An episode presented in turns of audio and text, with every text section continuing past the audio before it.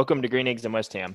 I'm Chris S., along with my co host, Chris W. This podcast is dedicated to providing lighthearted, concise analysis on everything concerning West Ham. We hope you enjoy the show.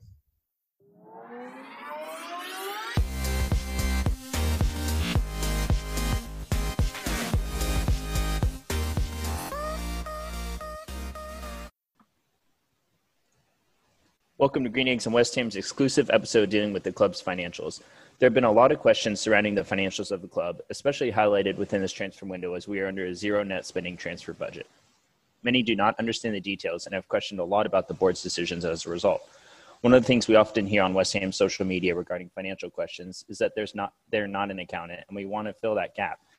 GSB movement has gained traction for a number of reasons. Will the better understanding of the West Ham's financial situation change your opinion of the board or further reinforce it? Chris, I want to get into details of the financial issues you analyzed, but first, why don't you start with your qualifications? Yeah, thanks, Chris. So I am uh, a certified public accountant in the United States.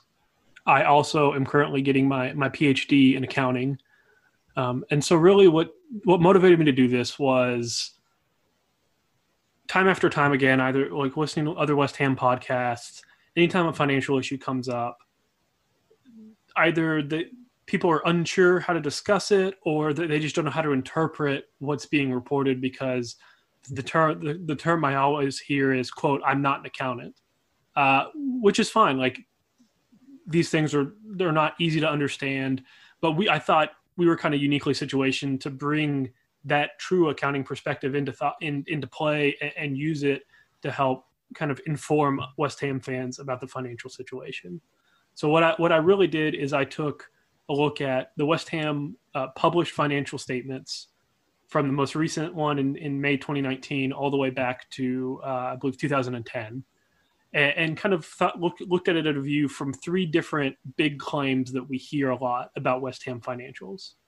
So some of these claims are several years old, uh, or you know, and still play still playing today. Some of them are, are, more recent due to the pandemic. So so just to give you a highlight of what those three claims were, the first one is uh, that London Stadium would bring us this financial windfall that would really just push us up the table, make us competitive for Europe and Champions League.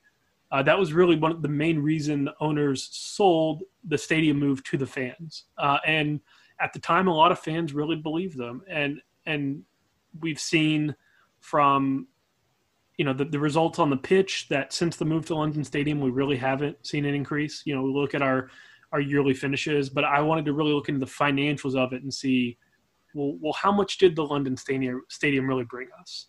Uh, the second one is due to the pandemic, we've kind of ex- there's this loss of revenue that's being talked about, and and because uh, uh you know it's a down year, we're going to have a zero sum transfer budget that we have to sell to bring in, and I really thought this was interesting because we see a lot of other clubs uh, a lot of other clubs spending big this summer despite these claims. So I, I, really wanted to look at West Ham's situation, see if this was really true. If this was if this was the reason, maybe we're not spending money. And to see if we'll have enough money for Messi, right? and, oh yeah, with Messi, with Messi, I don't, I don't think we'll ever have enough money for that seven hundred million dollar uh, buyout, but we'll see. And then the final issue is um, kind of a claim I heard first on the West Ham podcast a few years back when when Dave and X were interviewing David Gold, one thing he mentioned was a lot of the debt for the club was actually owned by the shareholders, uh, you know, the, David Sullivan and David Gold, and that this debt had a lower interest rate, and so it was it was saving the club money. So I wanted to look at really first what is is this debt saving the club club money, and if so, how much debt is it is it a significant amount? So really looking at these three big claims, uh, especially with the the the GSB out movement real strong. I know we've we've talked about whether we would we are board in and board out uh, before on the podcast, and we'll we'll kind of talk about at the end of this what how this changed our view, or or didn't or reaffirmed it. Uh, well, that, that's something interesting, actually. Uh, I want to cover. We want to go into this as a, a, really fair analysis, right? So we all have our own opinions on whether we're board in or board out. Uh, that has to do with players and how they're performing the season, how our manager's doing. But but this is strict financials. This is strict facts, right? So we're trying to go into this as fairly as possible. And it, honestly, it did change a little bit of uh, of my view of the board in terms whether that was for good or bad. We'll get into that later. But I, I think this is a, a really good analysis so that you fully understand the situation. Yeah, and and also like you said, you know, this is an unbiased analysis, so we're, we're strictly looking at the numbers and, and what we can what we can t- pull out from from publicly available documents. I know, really, the only financial I don't want to call him an expert, but but financial savvy or, or person that reports on West Ham financial news is Sean Whetstone with Claret and Hugh, and I know a lot. I, I'm not speaking one way or the other about him, but I know a large portion of the West Ham fan base does not like him or Claret and Hugh. They feel like they're too um, pro board or, or, or, too biased towards the board. So really, just wanted to give an unbiased view here and let people make their own decisions. So if you're ready for it, we can get into the first claim. Let's do it. All right. So the first claim promised that the London Stadium would bring us financial windfall. So moving to the to this the, the state this jewel of a stadium in the capital, massively increasing our you know the stadium capacity, everything that this would bring us as as far as money and, and using that money to invest in the club uh, to to bring us financial success. Uh, that's what we were sold. But here, here are some five major points I, I've, I kind of pulled out, and then we'll go into details of, of how I calculated this. So, number one, overall, the vast majority of the revenue increase since our move to London Stadium cannot be attributed to revenue related to the stadium. Uh, and just one quick note: uh, when I say revenue, uh, it's the same thing as turnover. It's it's the the money the the club brings in. So I a lot I know in in the U.S. we call it revenue, and in the U.K. a lot of times it's referred to as turnover. Just throughout this this podcast, if you hear one, that, that if you hear revenue, it means turnover. Um, number number two, our so our average annual revenue in our first three years at the London Stadium is fifty seven point two million pounds higher per year than in the last three years at Upton Park. So this on the top, you think this is this is a crazy increase, right, Chris? Like fifty seven. Yeah that's insane. Two million. That's almost almost a little over a quarter, like twenty five percent of of what our total revenue this year, and that's just an increase uh, on the average. So that's it's a lot of money per year. But when you really look into the sources of it, only four point six million, or eight point two percent of that increase, is due to matchday related revenue. Meanwhile, 41.4 million or 72% of that or 72% of that 57.2 increase is due to broadcasting and sponsorship. So things like the Premier League prize winnings money largely make up this group. Uh, and then finally, the two other big sources of the increase uh, were retail, which is only 2.1% of the of the total increase, and commercial activities, which is 17.5% of the to- of the the increase. So, can you explain that match day revenue a little bit more? And, and what is that? Uh, complete ticket sales? Does that include anything else besides ticket sales? And and is that what we gained in terms of um, the amount yeah. of seat extra seats we sold? So the way I calculated this, there's if you look at the West Ham financial statements for the most recent years, there's there's four broad categories of revenue, and so I'll read off each one. First one is match receipts and related football activities. So this is this is really like the ticket sales or things surrounding football. This is what I consider match day revenue. This is the the money the club earns strictly around uh, what goes on at and around the stadium on match day. The second category is retail and merchandising. So this is like buying things from the club store, buying things from the online store uh, you know, typically like individual fans buying West Ham merchandise. Then the biggest category is uh, the broadcast revenue. So broadcast and sponsor revenue. Most the the overwhelming portion of this is the central distributions we get from the Premier League. So Premier League money, it, there's it's a very not not I won't necessarily say complicated calculation, but there, there's many parts that go into this. So each club in the Premier League gets an equal share of some of the broadcast money. Then there's some portion that's due to your your place in the league. Then there's some portion that's due to how many times you were shown on TV. But in the end, it's you know this is this in combined this this creates the the broadcasting revenue and then finally the last and fourth category is commercial activities so things like this are you know betway is our shirt sponsor so what betway pays us to be uh, basset and gold which is our sleeve sponsor um, maybe uh, around the edge of the stadium where you see uh, kind of around the pitch the different different corporate sponsors that are on the boards there. So that creates this this kind of commercial um, portion of the revenue. So these four all total the revenue. And so what I did is in these these financial statements there are 3 years 3 years that dealt with London Stadium seasons. So uh, 2017, 2018, 2019. Uh, and all this ended May of each each of those years. So if we had three years under the London Stadium, I compared the average of each of those three years to the average of the last three years at the Boleyn Boleyn Ground or Upton Park. Really, kind of comparing as best I could with the, the data had. What's the difference between kind of the most recent stuff at Boleyn Ground to the most recent or the first bit at the London Stadium? So to, to kind of gauge how much is actually coming from London London Stadium, uh, and or just in in general. So we all know that the Premier League has become just this financial powerhouse. Premier League clubs are some of the richest in the world. They spend tons of money on transfers. And a lot of that's due to the, the TV deal. So the TV deal you can't attribute to a single stadium. It's not a stadium thing. It, it's it's it's really the stadiums are relevant in that. You know, for the most part, it's um, it's things like in here, NBC Sports runs the, the Premier League in the US. There's Sky Sports has a lot in the UK. Uh, the, globally, um, so that that category, that the the broadcast has, in my opinion, nothing to do. So I that's not commercial activities. Betway, Basset and Gold, shirt sleeve sponsors.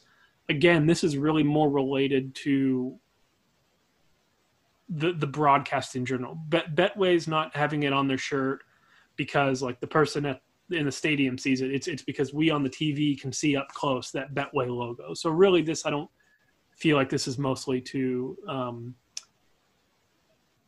the the stadium, but but really what what is due to the stadium is quite literally the match receipts and football related activities category. So the first category, and so if you average the last three years of the Boleyn Ground we have 22 million pounds on average of these each year from revenue from match receipts and football related activities. For the first three years of the London Stadium, that's 26 million, 26.7 million. So that's a 4.6 million dollar increase. So really, if you want, if you want to only only attribute directly to the stadium, we're seeing 4.6 million dollars a year, which you know, or pounds, sorry, pounds a year, which seems like a lot, but when you compare it to how much the broadcast revenue has gone up by, 41 million, it's it's minuscule. It's almost nothing. Any right. questions here, Chris? No, no. I think keep going. So basically, really what, I, what, I, what I'm trying to show through this, and we've we've posted on our Twitter, uh, kind of my spreadsheet of this analysis, and th- these are all from I'm not making up these numbers. These I'm not for for this this analysis right here. These are all numbers directly from the financial statements. They give descriptions of you know what what are match receipts and football related activities, what are you know broadcast and sponsorship, what are commercial, um, and based on those descriptions, you know match receipts and football related activities is what's due to the stadium, and you know it's only in total, so I, I, guess I skipped this. In total, the last three years of the Boleyn, Boleyn Ground, we had an average revenue of 125.8 million. The first three years at the London Stadium, it's 183.1 million. So this is where I get that 57 million increase. So out of this 57 million increase, only that 4.6 million is due to the stadium, or in other words, 8.1% of the increase we saw is due to the stadium, meaning almost 92% of that increase was not related to the stadium. And uh, Chris, one question for you here: Is this money that we can put towards players in the transfer window, or this is total money in the club? So that means that this maybe this 4.6 million can't just go straight to a player. Is that right? Yeah. So this is broadly this is this money can go anywhere. It can go to players in the transfer market. It can go to paying wages of either the players or the staff. It could go to um, the rent payments on the London Stadium. It can go to um, paying Karren Brady. It, it, can go you know to paying the interest rate on the debt. It, a lot of different things. So really, this this 4.6 or uh, 57 million is not t- completely dedicated to players. So it, what we do have set aside for what we can dedicate to players is actually drastically less than it, it, it is lower. So basically, you know, we've broken our transfer record multiple times in the last several years. That's a fact. Right. So we've spent on we spent money on players, but so has every other Premier right. League club. If you look at, you know, Leeds just spent almost 50 million in a day on two players and they're just promoted. Like right. their stadium's tiny compared to ours. Like if anything, things are, you know, Everton's spinning out the wazoo. Aston Villa spent over a hundred million last summer and probably is going to spend a lot this summer. You know, it's, they're not spending that because their stadium. They're spending that because of the Premier League prize money. That is what I'm trying to say with this right. analysis. So right. going back to the claim, London Stadium was going to, you know, have this crazy, uh, you know, impact on our financials, and we were going to, you know, start challenging with the likes of Man City and, you know, Man United and and all those other, you know, Arsenal, Chelsea, in in the terms of finances, it is just silly.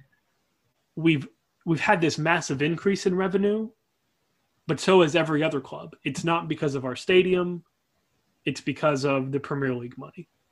Right, and even if you had that 57 million that was dedicated to only players, you know, maybe then you could actually get one or two players, but it, it seems like it's not. So yeah, so and so related directly to the stadium, 4.6 million a year. What is what is 4.6 million a year going to buy you in this market? It Nothing. pays wages. Yeah. Nothing. Yeah, it's it's going to pay maybe yeah, it might pay Jack Wilshere's wages. Yeah. That's it. Uh, and so basically, I, am not trying to blame any of the fans because I, I believed it a little bit too. Because before I looked at the numbers, I didn't realize how little of the money was due to match day match day receipts. Um, but yeah, it, it the the I will say the board would have known the board would have known at the time how much was actually coming from the stadium and should have known increasing that is is peanuts compared to everything else. So so I I would say the claim that that London Stadium would bring us this financial windfall is false. Okay, that's interesting. That's really interesting.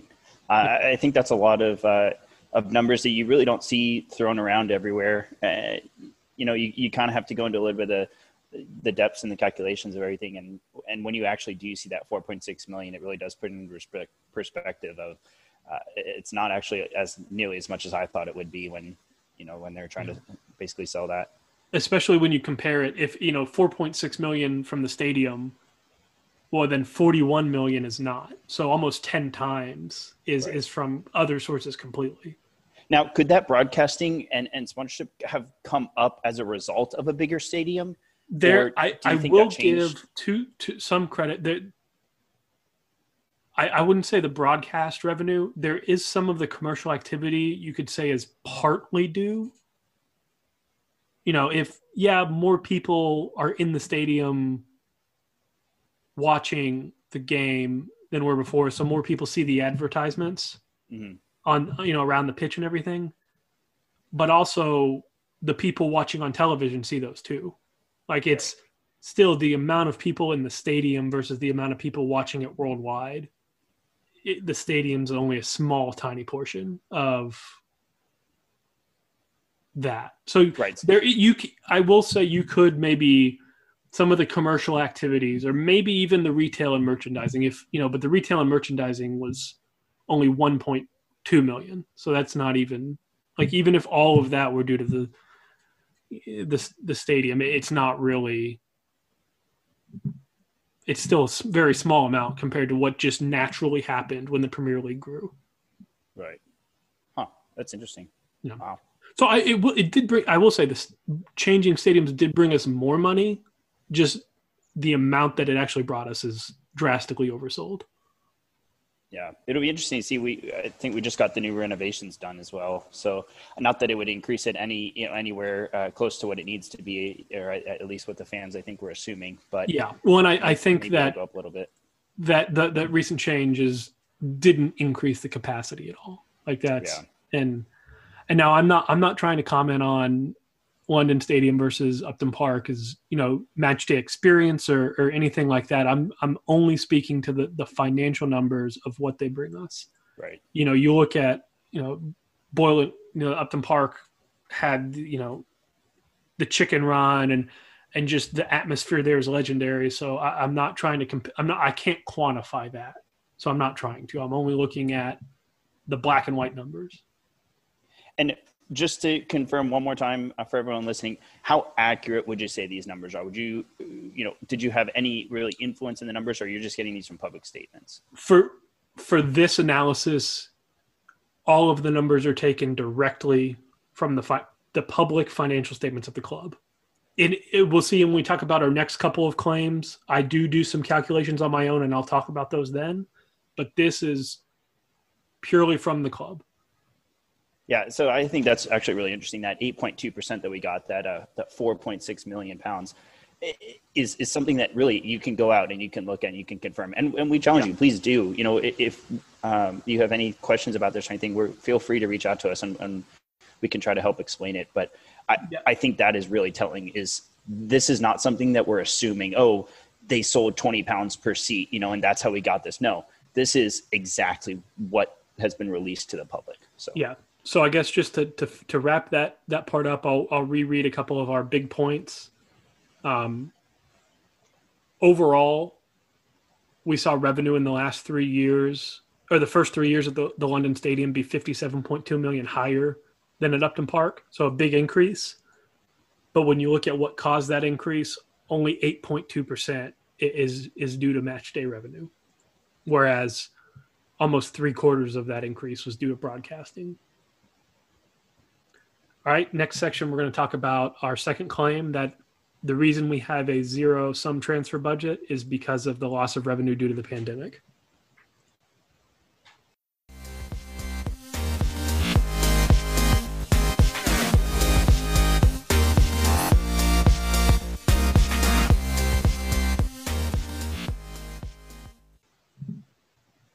Welcome back to Green Eggs and West Ham. Our second section deals with the board's claim that loss of revenue this year means no transfer budget as a result of the pandemic. To explain this claim, it's necessary to go into more financial detail. We've published our findings on Twitter, which you can find us at Green Eggs and WH. So you're able to go back and look over the numbers yourself. And also, we try to cite as many sources uh, that we can and where we got that information. If you have any questions on this part or throughout the podcast, please tweet us and we will reply. Chris, why don't you walk us through this claim? Did the pandemic really affect it? Or and if so how much? Yeah so it's one thing i will say so last section when we talked about london stadium i was using numbers straight from the, the, the west ham financial statements. In this section some numbers i do are pulled from prior years but i, I also have to make some uh, judgments and calculations about what projected numbers would be for this year. So I will just have that disclaimer. Um, but kind of looking at what the pandemic has done. So this year, West Ham missed five out of our 19 normal home games because of the pandemic. So we played more obviously played more than more than five games behind closed doors, but only five of those games were our home games. So where we would get like the match receipts and everything else. Uh, and then we look at broadcasting and commercial revenues are typically from multi-year deals. So these amounts are largely set before the year and largely not changed by the pandemic. I'm not I don't know all of the you know the Premier League deals with Sky and all the other broadcasters. Uh, or you know West Ham's deal with Betway, Basset and Gold, other other club sponsors like that. But these deals typically are set long in advance for multi years so the, the, the revenue from year to year from these don't change so they wouldn't really change from the pandemic um, and then using the five missed games I, I, project all four different categories of, of revenue that I talked about in last segment, and I'll go through more in depth. Overall, uh, after taking into account the missed games, I project about a 14 million pound decrease in revenue compared to last year. So just kind of, I'll tell you how to, I get to that 14 million, but overall a 14 million pound decrease compared to last year. Take that what you will. That that's enough, I think, to impact the transfer budget, but I don't think it's enough necessarily to cause this absolute lack of spending that we've seen. Uh, but I'll go through the numbers how I got there, and you you can take that number however you see. So, uh, Chris, any any questions before I get started uh, on part by part? No, I I think I'm I'm really actually interested to hear how this this 14 million decrease. How did, how did you come up with that number? Yeah. Okay. So, like I talked about in last the last segment, West Ham has four big categories of revenue. The first being match receipts and football related activities. The second, broadcast and central sponsorship distributions.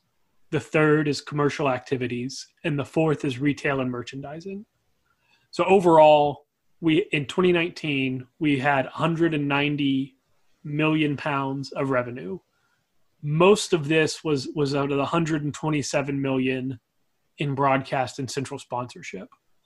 So what I basically did, I looked at each of these four categories, looked at how the pandemic might affect each of these categories, and kind of therefore projected into 2020 what what I might expect us to get. Uh, so I'll talk about the things that really aren't changed much by the pandemic. So the, the, the central sponsorship, the broadcast and central sponsorship, the premier, the biggest, the lion's share of our revenue.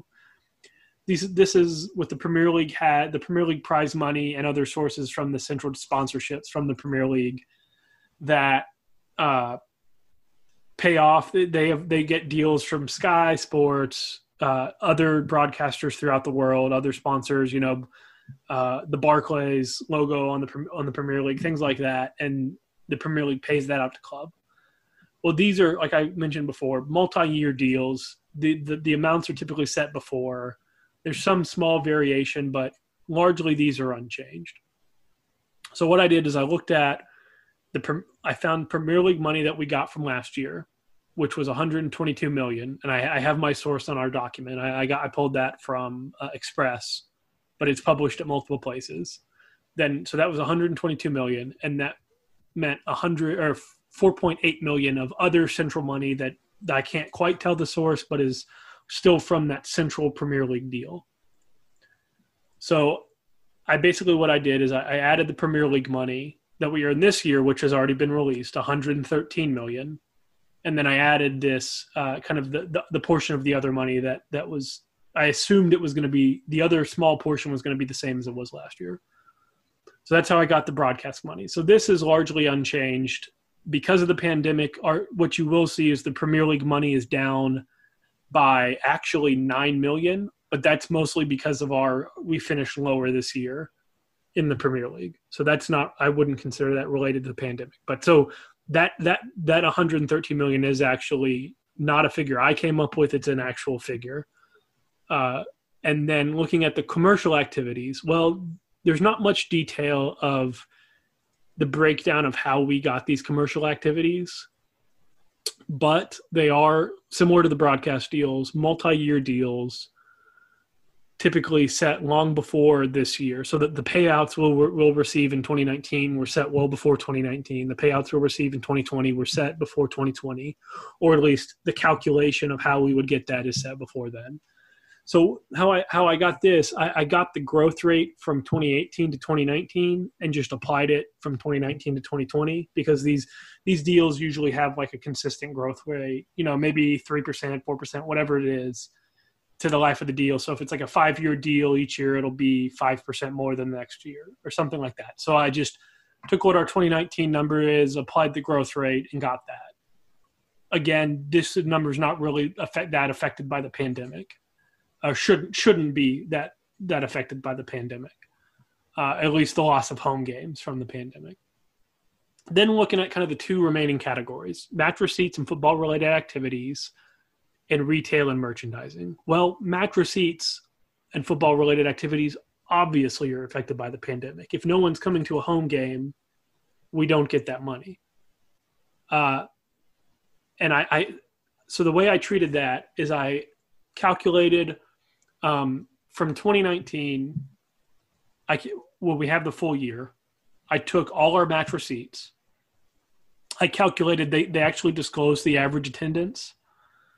So I multiplied the average attendance by the number of games we had, by the ni- 19 home games, to get basically a to- the total attendance for the year. So I got we had 58,325 average attendees at a 2019 game. Multiplied that by the 19 home games, that gave us base. Uh, we had 1.1, a little over 1.1 million people attend home games in 2019. So this is like obviously the same person. If the same person went to all 19 home games, they'll be counted 19 times in that. But you know, if if you count one person walking through the door 1.1 million people walked through the gates at London Stadium in 2019. So what I calculated was a, a match receipts a person. Basically, how much is the club earning from each individual person that goes to a game? And that was in 2019. That number was 24 pounds and 48 cents, or you know, basically 24 and a half pounds. Okay.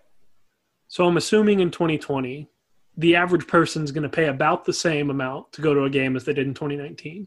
Right. So I took our the average attendance from 2020, which is published. I'm not making this number up. 59,909. Multiplied it by the 14 home games we had this year instead of 19 because we missed five. Right. So that gave us uh, 838,000 people walk through the gate. So a smaller number, but you know, we most of the season was played and then I multiplied that, assuming each person paid the same amount as they did last year, uh, to basically give us our our match receipts number.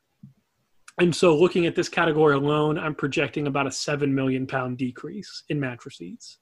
So this this you can say this seven million is related to the pandemic, because we had less home games, we have less match receipts, and that's gonna you know seven million our club doesn't have.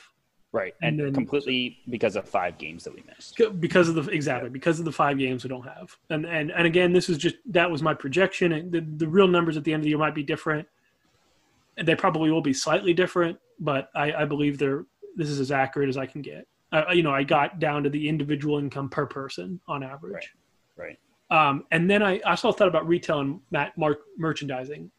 Well, just you know, here I was maybe a little generous to the board in real life, just because the games are shut down doesn't mean people aren't buying things from online.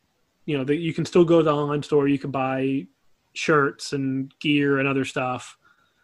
But you know, the financial or you know, the financial impact on the average person for the pandemic has been pretty large. You know, people have lost jobs, they've suffered, some have had pay cuts, and so I basically assumed the same under the same way I, I did match receipts I assumed, you know, losing those home games also hurt the, the, the, retail and merchandising. So the under the same system, I calculated, you know, the total attendance from last year, the same number uh, in 2019. I took our the, the true retail and merchandising number, divided that by the the 1.1 million people to find out basically for each person that attends a game, how much are, are we making in, in just general retail, you know, money. This is not this is not necessarily the same as uh, like you can still even after you're not going to the game buy stuff on on the online website. So this is a conservative estimate of how much we lost. So I find in 2019 we had about 7.8 pounds per person that walks through the gate in, in for retail. Uh, so this is like buying shirts, buying kits, buying you know little Christmas trinkets, everything you can get on the website. So that's me walking into the stadium, going into the store, and spending that 7.8 pounds. Yeah. So you uh, under the prior one, you walk into the stadium, your ticket, and you buying a pint or whatever, you'll probably pay about 24 pound, 24 and a half pounds. That was the that was the the match receipts. Under this, I'm assuming you walking into the stadium, you're going to buy about just under eight pounds worth of merchandise over the season, right. you know, or okay. per, per per per person. So I, I multiplied that amount by the number of people that walked through the gates in 2020, and that gave me our retail and merchandising. Now, now the retail and merchandising is by far the smallest piece of the pie when it comes to our revenue, and so we only lose about two million pounds here. So if you combine the two million pounds we lost from retail and merchandising to the 7 million pounds I project us to lose from the match receipts, that's about 9 million pounds lost directly from the pandemic. So that's, I mean, you know, that's, that's a significant amount. That's not a, that's not a tiny amount, but is 9 million pounds enough to really impact our transfer budget? I don't think so. Well, that's a good question. And is, is, could broadcast revenue have gone up as a result of no fans at home games? So you don't have those people at the game, but there's still a large portion of them likely are watching at home, right? So would that revenue have gone up, or like you mentioned, those multi-year it very deals? Possibly could. I, I don't okay. know.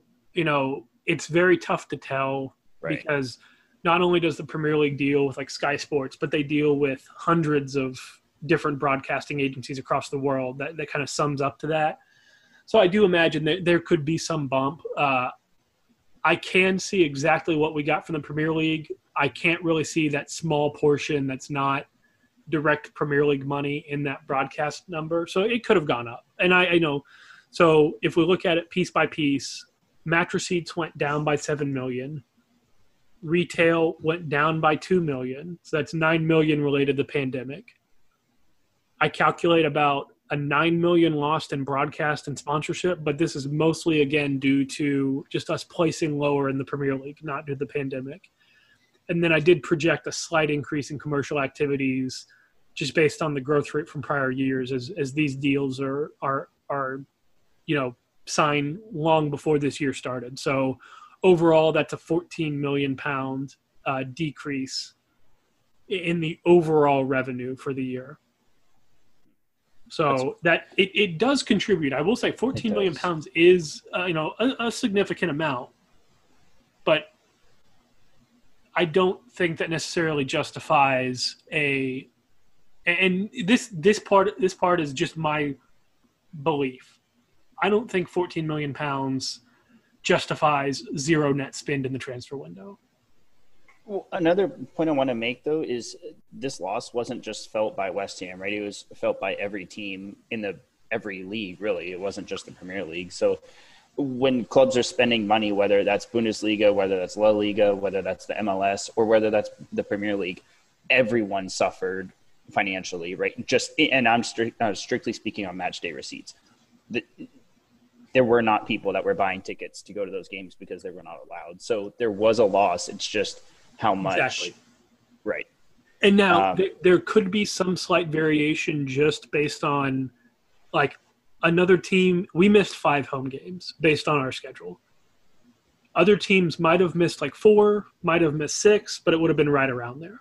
Right. You know, depending on where their home and away games are, are sp- stacked throughout the, the, the schedule. But yeah, it's going to be every team's going to lose money based on match receipts, based on you know people not having quite as much to spend on their retail and merchandising that's true so that's this is not a west ham only effect so once you when you kind of look out there and see other clubs spending money that does kind of cast doubt on on this claim that oh it's it's because we're losing revenue that we can't from the pandemic that we can't right well and that's the thing is i'm not really trying to blame the board and saying hey you know 14 million uh, is not enough for you guys to have this zero zero it's I, am just kind of questioning. I'm, I'm, looking at other clubs and I'm saying, well, they're spending money, so kind of why aren't we? You know, and um, I know we've talked about it a little bit in, in, the first section, and we'll get into our third section in here just a little bit. But th- there are reasons behind uh, what they're they're claiming. We don't have money, and there's reasons behind, and some of those are justified. Um, but it is up to ultimately the fans' own decision to to say, all right, is 14 million enough for me to say we're not buying any players this year without selling? Yeah. And now let's be, you know, let's say 14 million maybe isn't the right number. Well, it could be lower, it could be higher. Let's say is it if it's almost one and a half times that, let's say 20 million. Is 20 million down even enough to say we have no money to spend in the transfer window? Especially when you talk about cutting wages of Zabaleta, Sanchez, Ajeti, you know all the Hugill, all these other players that that earn a, a, big amount of money. you know, I I would say probably not. But overall, strictly from my analysis of of the projected revenue, I'd say we're we're going to lose about 14 million compared to last year, but only about nine of that is from the pandemic. And Chris, uh, one more quick question on your calculations here. Uh, when you had the opportunity to either try to err on the side of being conservative to the board or not being conservative, did you have any sort of bias in terms of uh, I'm going to try to make this number, you know, lean this way or lean that way, or did you say, you know what, I'm I'm going to try to make the most conservative number possible? How, how what kind of like almost bias did play in to your calculations? I think that I don't think there. I wasn't trying to make it end up one way or the other. I, I'll go through kind of. I think there are a couple of my estimates that are extremely conservative in favor of the board, and there's maybe one assumption I'm making that's slightly maybe not as generous to the board. So I'll go through those. I'll start with the one that's maybe not as generous. So I'm I am assuming a growth rate in commercial activities because these deals are um, dealt prior to this year, so they don't mm-hmm. really you know when these deals are written, they didn't take into account the pandemic. There could be some portion of the you know maybe one of our sponsors goes bust or something and can't pay us the money. There are there are scenarios in which we wouldn't see this growth rate, so that you know there that's one. But commercial activities were not by far not the largest part of our um, our revenue. Uh, so that was probably maybe not in the favor of the board. But then in a couple instances where I felt like I was very generous to the board. So for match day receipts, I assumed we earned the exact amount per person that we did last year, but which was 24.5 pounds, 24.5 pounds. But if you just look at 2018 to 2019, basically the, growth rate from the year before, we actually went up from 22.6 to 24.8. So there is decent reason to think, well, you know, using the same rate as last year is actually conservative. Probably, you know, ticket prices probably went up this year compared to last year. So maybe instead of 24.5, we earned, you know, 26 per person, which means we wouldn't lose as much as, as I project. Same thing for retailing and merchandising. Our retail and merchandising a person went up from 2018 to 2019. So one could reason maybe it went up from 2019 to 2020. That's you know that's conservative in favor of the board. Also, I assumed that basically no one bought merchandising after the pandemic started. That's not true. People people still go online. People still buy stuff. Maybe it's less, but it's still something. So I, I say you can look at individual parts of my analysis and say maybe that wasn't the most favorable toward the board, or maybe that was too favorable toward the board. But overall, I, I was just trying to do based on the, the the real economic transactions, what was most likely.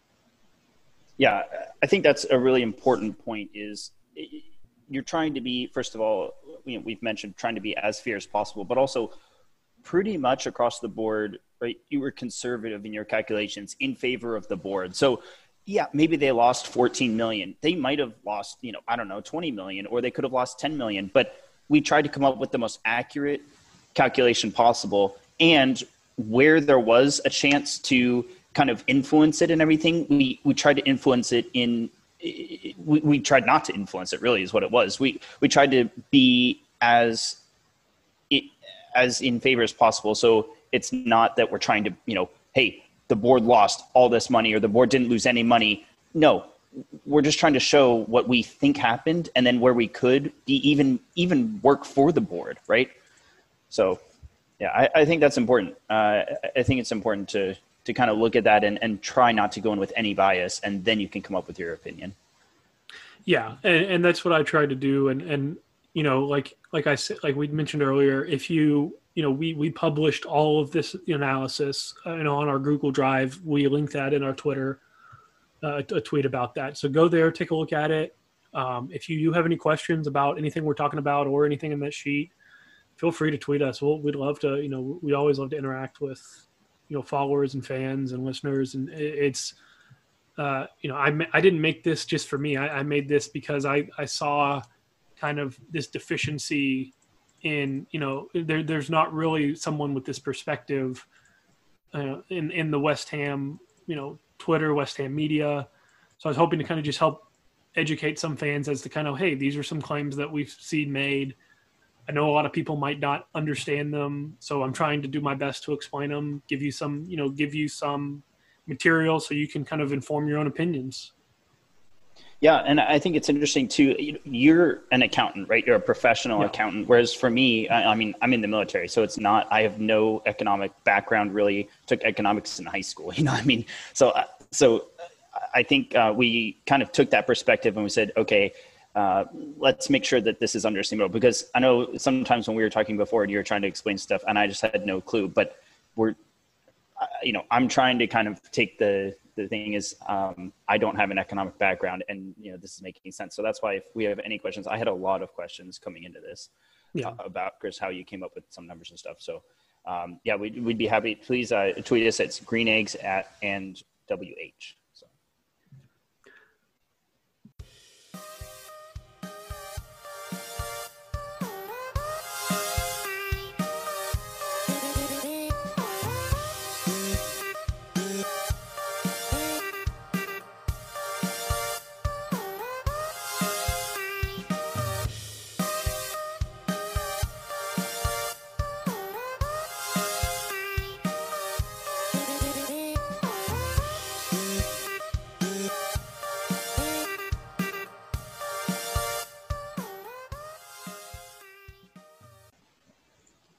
Welcome back to the third section of Green Eggs and West Ham. Here we've got a discussion on the debt owned by shareholders, which is actually saving the club money. So, Chris, explain exactly what what that means and how our owners, uh, the board, our shareholders, are actually lowering the interest rate for us.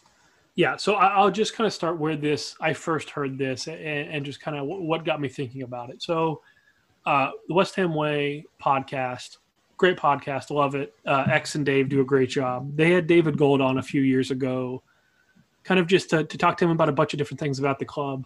Um, and one of the things they talked to him about the club was that, that he he brought up actually David David Gold did was that um, him and David Sullivan actually loaned the club money. So they they basically assumed some of the debts of the club, and that they basically lend the club money at this rate that would be lower than if the club went and borrowed the same amount of money from from a bank. And he said basically because him and David Sullivan are loaning the club this money at this lower rate, they're saving the club money. And you know that's true. If if you're if you go and if you if you're going to buy a house and you need a mortgage you go to your bank, say the bank's going to offer you, I don't know, 10% interest.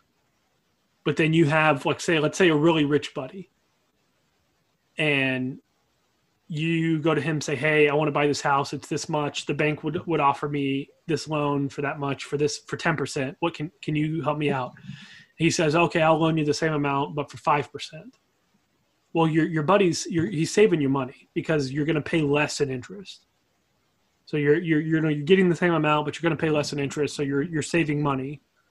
Uh, so this, I mean that that is true. But I, I was just thinking about it more and and realized like, well, how much is this shareholder owned debt saving the club?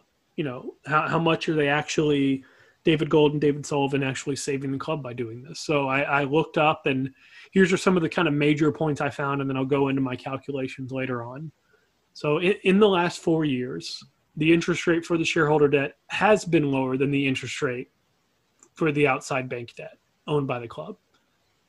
And over this time, the savings from this lower interest rate amount to about 5.9 million pounds compared to if that amount was borrowed from outside. So this is over those four years, this is about 1.5 million of savings a year. And uh, one one of the claims also made is that as the shareholders don't always make the, the, the, owners don't always make the club pay back the interest right away. And this is true they they, they don't uh, they kind of defer the interest at times but but as of the most recent financial statements only 1.9 million was was unpaid. Uh, and then prior to 16 i don't really have as much analysis from then because much of the debt was owned by a, a company owned by David Sullivan. So it makes difficult to guess how much uh, would have been from the outside bank debt. We didn't we didn't have the outside bank debt, so I can't calculate the same. In, I can't calculate what that interest rate would have been. Um, and then again, just these are these are my best estimates and assumptions. The real amounts might have, might differ, but uh, this is kind of just a, an unbiased analysis of how much maybe they're saving us. Chris, any questions before I get into the the meat and bones of this? Yeah, can you just explain that second point a little bit more? So the savings from the lower interest rate amount to 5.9 million pounds compared to that if it was borrowed from the outside. Yeah, so I'm assuming, and, and this is if if the shareholders didn't lend us this money, we'd have to borrow. Like we still need that money to operate, so we'd have to borrow it from a bank. So basically i'm finding if if we still borrowed that amount of money just from a bank at the bank interest rate we would have paid 5.9 million more over those four years in interest. So uh, basically we're we're paying let's say I, I, don't know the exact figures off the top uh, i don't know the exact figures off the top of my head. Um, actually i do. I, ha- I have them put up here. So over the last four years we paid 9.38 million to the board in interest. So that's how much we actually paid in interest. I'm saying if we would have if we would have borrowed that same amount of money over that time from the bank, we would have paid that 9.3 million plus an additional 5.9 million in interest. So that would have been, you know, a little over 14 million. Yeah, that's that's interesting. 15 million. Wow. So yeah, so it so there is there is savings by by doing that. So I'll, I'll go a little bit into how I calculated that, um, and then kind of talk about how much that means. So I mentioned kind of prior to 2016, most of the debt has was owned by David Sullivan. So I, I kind of exclude. I have a couple couple years shown on my analysis in the in the Excel document, but I'm not really can't really calculate accurately how much is saved um, by the board. Uh, but it, going into from 2016 to 2019 how much we saved. What the how I calculated it here. So from the financial statements, it says how much we, how much the board loaned us, like what, the loans were, how much interest we paid on those loans, and it also gives uh, typically a range of what those loans were in interest rate. So I can calculate those pretty well. I actually um, calculate based on the amount we pay what the what the interest rate was and in all but one instance it falls beyond between that range uh, and it only actually no it it falls between that range every time. Yeah so um they basically tell us how much we pay so that's that's a given like that's then i look at it also tells us how much we borrow from other from outside sources. So we pretty much from 2016 have borrowed from the same company each year, like a one year loan. And we basically, each year, the amount differs a little bit. When we pay it back, it differs a little bit. But we pay, like, we, we borrow from the same company roughly the same amount. So, what I did is actually found those amounts that we borrowed, found the, the issue date, and the payback date based on uh, filings of the liens. So these loans are all secured against the training facility, meaning if we don't pay back, the, the bank has the right to sell the training facility to, to get that money back. So they have to file certain documents because of this. And so be, from that, I can tell when the loans were paid back, when they were taken out, stuff like that. So I can calculate the, the number of days. Um, so the financial statements give me the total amount of interest that we pay each year to these to this bank uh, then I calculate how many day, like the amount and how much days we had these outstanding to calculate an interest rate. And so I calculate for those four years each interest rate. And just just to show you that these calculations are actually pretty accurate. So in 2019, I calculated an interest rate of based on two different loans we had to this to this group, an interest rate of 7.01 percent. Well, I actually, after I calculated this, found an article on Claret and Hugh by Sean Whetstone that actually talked about this specific loan and said the interest rate on this loan is seven percent. So That's just kind of a Yeah, Pretty so- accurate. yeah. So this is just showing you that um, based, I was actually able to get a quite accurate interest rate based on, you know, the the available information. And so once I calculate, so the financial statements give me the the rate which which the owner's debt is at. I calculate the rate at which the outside bank debt is at.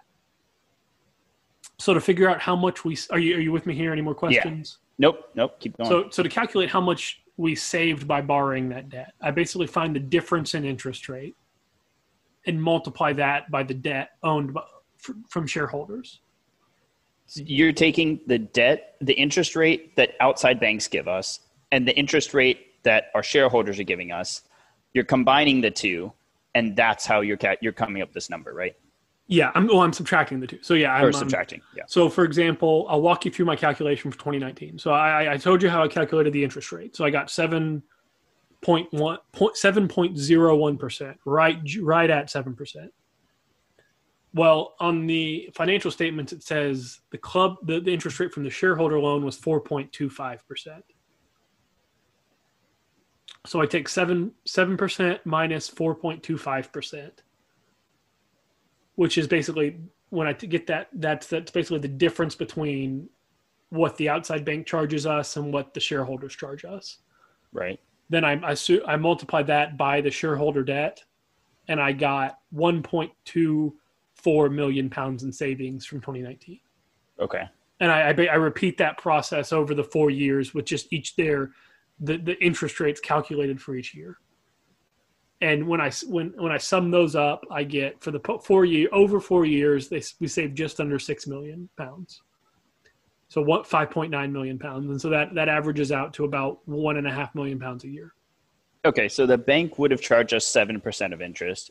The shareholders are charging us four point two five percent interest. Yeah, So at over and that's that, that's that's just for 2019. The, Right. the interest rate differs a little bit each year before then, but but you can see on my you can see what I calculated on each of the each of the years on our sheet. But yeah, yeah, and then you added all those num the differences, uh, the amount saved each year, added those up, and that's how you come up with five point nine uh, million pounds. Yeah. So, ba- like, if if if that loan instead of owned by the shareholders was uh, was held by that bank, that's how much more we would have paid. Right. And I will say this is actually, um, so that's that. I feel. I mean, I feel like over four years, that's not. I mean, that's not a. It's not huge. One point five million a year is not huge, but it's. It is, you know, something the owners definitely don't have to do. Like it's something they they are giving to the club, essentially. Uh, so that is a benefit. And I will say that these calculations are actually, I think, understate the benefit that the shareholders are giving us. And the reason I say that is, so as a as a club as the club has more financial debt, just this is in general. This could be true of any company.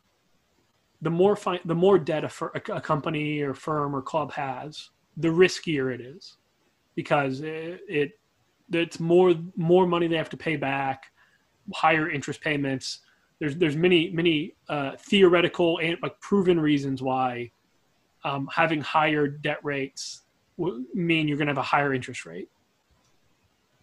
So basically saying, if if if this debt was uh, was like the bank instead of the owners, the bank had like there's more more outside debt, so it's we actually would probably have to pay an even higher outside interest rate, if that makes sense. Yes. So yeah, like we, I, I- you know, I calculated seven percent for the roughly forty million in debt we we owed to outside shareholders in 2019. Well, if you would have tacked on the the additional 45 million that the shareholders had, bringing it to like over 80 over 80 million in debt in outside debt, you're probably not going to still get a seven percent interest rate. It might be seven and a half or you know eight. Right. So uh, uh, that in, if that were the case, the savings might even be a little more. Yeah. So overall, uh, just kind of highlight that one. Um, I do think that there are definite savings uh, from having shareholder debt and even having the flexibility of not always having to pay that interest back on time. Um, and when we look at it over the last four years, it's saving us about 1.5 million a year in in interest cost. And and just to summarize, so that's something the board they don't have to do for us. They're, they're helping us out in that respect. It is saving us money, and they've done it for several years.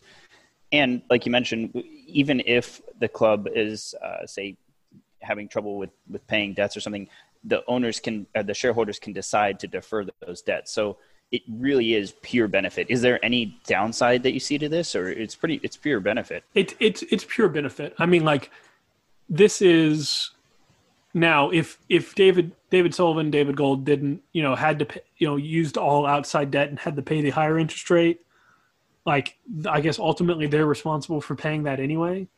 Uh, but they also could have used, they could have spent that forty five million pounds in debt in other projects outside of West Ham and, and earned more money. So, I there's honestly there honestly isn't a downside. If we were you know, if it was the opposite where the bank debt was cheaper, that'd be an issue. Right. But it's not. Like it's it's higher. Um so yeah, it's there's really no downside to the club at this. This is um it is nice. It is nice of the owners to do this. It gives us a little more flexibility and saves us a little bit of money each year. And that's something I want to mention is it's that's actually probably the number one thing that uh, the I should say the biggest thing that kind of changed, not necessarily changed my mind completely, but it definitely helped the board's case in my mind, right? So that's not it is public knowledge but it's also not widely public knowledge uh, you know yeah. i didn't know that beforehand and before really you started looking into this and, and we came up with this financial analysis eh, you don't see that published every single day in hey we've got either gsb in gsb out. Here are the reasons, but that's not one of the reasons listed. And I think that's important to to analyze is are they really is the board sometimes people question are they really looking out for the club? Do they have the heart in the club?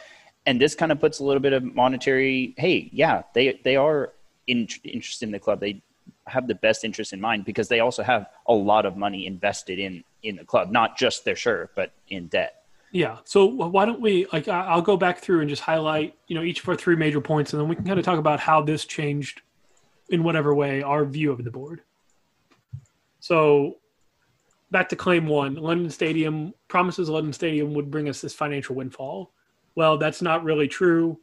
Although our revenue went up significantly in the in the most recent three years of the London Stadium compared to the last three years at Upton Park most of this is not due to the stadium. It's really due to the, to the Premier League broadcasting money. Only a small amount, only 8.2% is due to match day revenue. So overall, that promise not really true. Um, loss of revenue this year due to the pandemic means no transfer budget. Well, based on our projection, we you know we, we only we only missed five home games this year based on uh, our best projections of what the revenue is, we're going to be down about 14 million in revenue, and only about nine million of that you can you can directly relate to the pandemic. Uh, and then does the does the debt owned by the shareholder save the club money? Well, yeah, it's it does save us money. It saves us, you know, over the last four years about six million, and uh, overall it's about 1.5 million a year. So that is money that the shareholders could have spent somewhere else, but but choose to invest in the club in that way. Um, and so that that does save the club a little bit of money. So overall, out of those three things, Chris, what do you what how did how did those you know that kind of analysis change or affect your view of the board, or did it at all? Yeah, so I think it did affect it. I don't want to say it changed it, right? So the promises of London Stadium, a lot of fans suspected, I believe, this result. We just kind of wanted to prove it, right? So we had this inclination of well we're still not really competing for europe. We just had a relegation battle and that relegation battle has happened for a few years now. It's not just this one season you know out of say 20 um, so that I think was the fans. I, I could see suspecting. I suspected it beforehand. I just didn't know how much. And the fact that it is really match day receipts are only 8.2 percent increase in revenue, um, which translates to that 4.6 million, is not a lot, and not, definitely not a lot. Definitely not the reason that would cause us to go from ending just above relegation to fighting for Europe.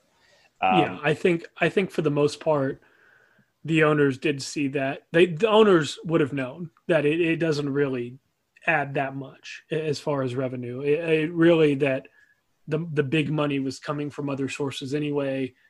Um, I do, I think that was what they told the fans. I think they knew that was false. Um, my my guess of why they moved to the London Stadium is just it it did increase the club value as a whole. You know, you you put us in a, in this class, you know, this new shiny stadium. You, you know, eventually, if you do sell the club, it does increase the value having that lease. Um, and they got a good deal on it. They did get a good deal. I think. Finan- I mean, like financially, they got a fantastic deal. They're not paying very much as as far as rent or in the, in the upfront cost. You you know, it's just compared to the, to the pain West Ham fans, you know, have about not playing at Upton Park, is it is it worth it? Uh, right. I don't think that was properly factored into the situation. Um, and then kind of the loss of revenue. I, I think that I I don't think that can really be a reason. We see these other clubs spend tons of money. We we really we've seen these other clubs spend tons of money despite having the same you know issues. And as we show they're not losing that much money for the pandemic per se. So um, right. That broadcasting value is a massive portion of our increased revenue yeah. over the last few years. And broadcasting revenue like you mentioned with multi-year deals doesn't change largely as a result of the pandemic. And every club suffered. So if we were the only club that for some reason had this pandemic and we were the only ones that lost money, I, I, understand a little bit more. But I'm watching every, not every other, but a lot of other Premier League clubs spend spend large amounts of money, or at least just a little bit of money, and uh, and then I see us with the zero zero, you know, zero net spending budget. So yeah, and then and then finally the the debt owned by the shareholders saving the club money.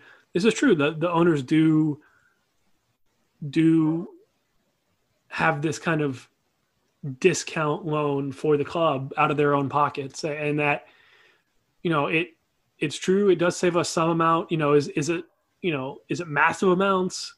Well on the clubs on the clubs you know basis no it's not. It's it's a smaller amount but it is it is you know it's a lot of money. I mean i wouldn't you know i don't have 6 million over 4 years to just you know basically give the club for free. So really overall what this proved to me is that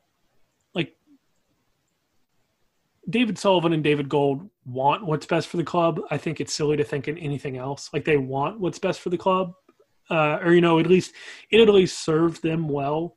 You know, they the the club having value serves them well. So even if they're even if it's fully selfish, it's they want the club to do well. The problem is, I think they don't necessarily know how to get the best out of it. I think not spending in this transfer window is going to seriously hurt our chances of staying up. And if we get relegated, it's going to have massive financial impact. It's, you know, they're not, I don't think they're willing to push the extra mile to, to do that. And I also think they really either a misjudgment or, or knowingly didn't really factor in how much the fans were going to miss Upton Park and, and kind of push through with the stadium deal that they knew wasn't going to increase the revenue of the club, but, but kind of sacrifice the fans' enjoyment at Upton Park for that. Well, and just one last thing I want to touch on here. Quick point. Uh, do you think that, I guess you could say the argument could be made that they spent a lot of money with Anderson, they spent a lot of money with Haller. And so now they're looking at it and they're saying, we have spent money and it hasn't necessarily worked out. We're hoping those players develop, you know, but this year we're not.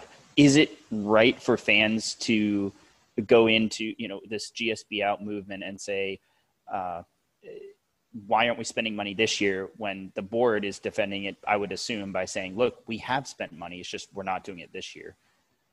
Yeah, I mean that is true. They have spent relatively large amounts in the last couple years, especially like the Pellegrini transfers for Windows were, were were larger spins than what we're used to.